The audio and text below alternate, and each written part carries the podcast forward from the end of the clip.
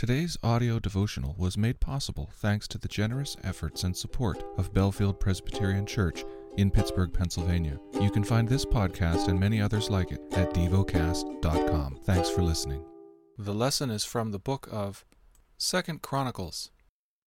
Second Chronicles chapter 3 Then Solomon began to build the house of the Lord in Jerusalem on Mount Moriah, where the Lord had appeared to David his father at the place that David had appointed on the threshing floor of Ornan the Jebusite. He began to build in the second month of the fourth year of his reign. These are Solomon's measurements for the building of the house of God. The length in cubits of the old standard was sixty cubits, and the breadth twenty cubits. The vestibule in front of the nave of the house was twenty cubits long, equal to the width of the house, and its height was a hundred and twenty cubits. He overlaid it on the inside with pure gold. The nave he lined with cypress and covered it with fine gold and made palms and chains on it. He adorned the house with settings of precious stones. The gold was gold of Parvaim. So he lined the house with gold, its beams, its thresholds, its walls, and its doors, and he carved cherubim on the walls. And he made the most holy place. Its length, corresponding to the breadth of the house, was twenty cubits, and its breadth was twenty cubits. He overlaid it with six hundred talents of fine gold.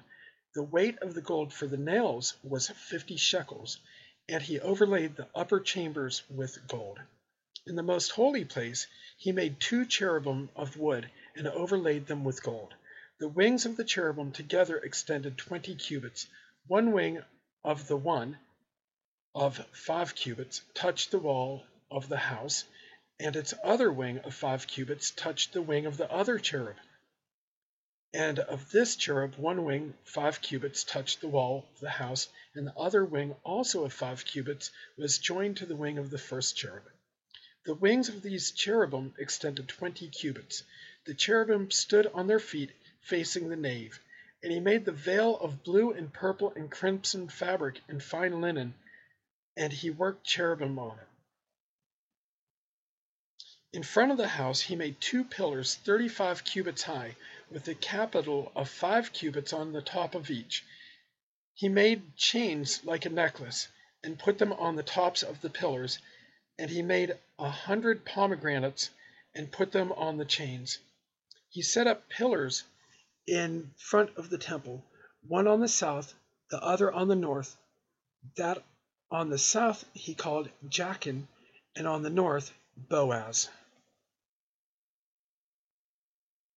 Meditate and dwell on what you're paying attention to in God's Word. How has it connected with your heart or mind?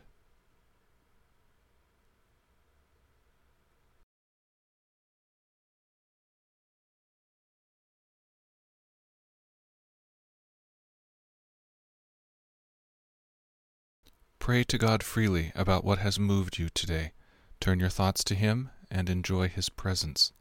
We offer the following as prayer topic suggestions For a Just Society, for Haiti. Thank you for listening to DevoCast.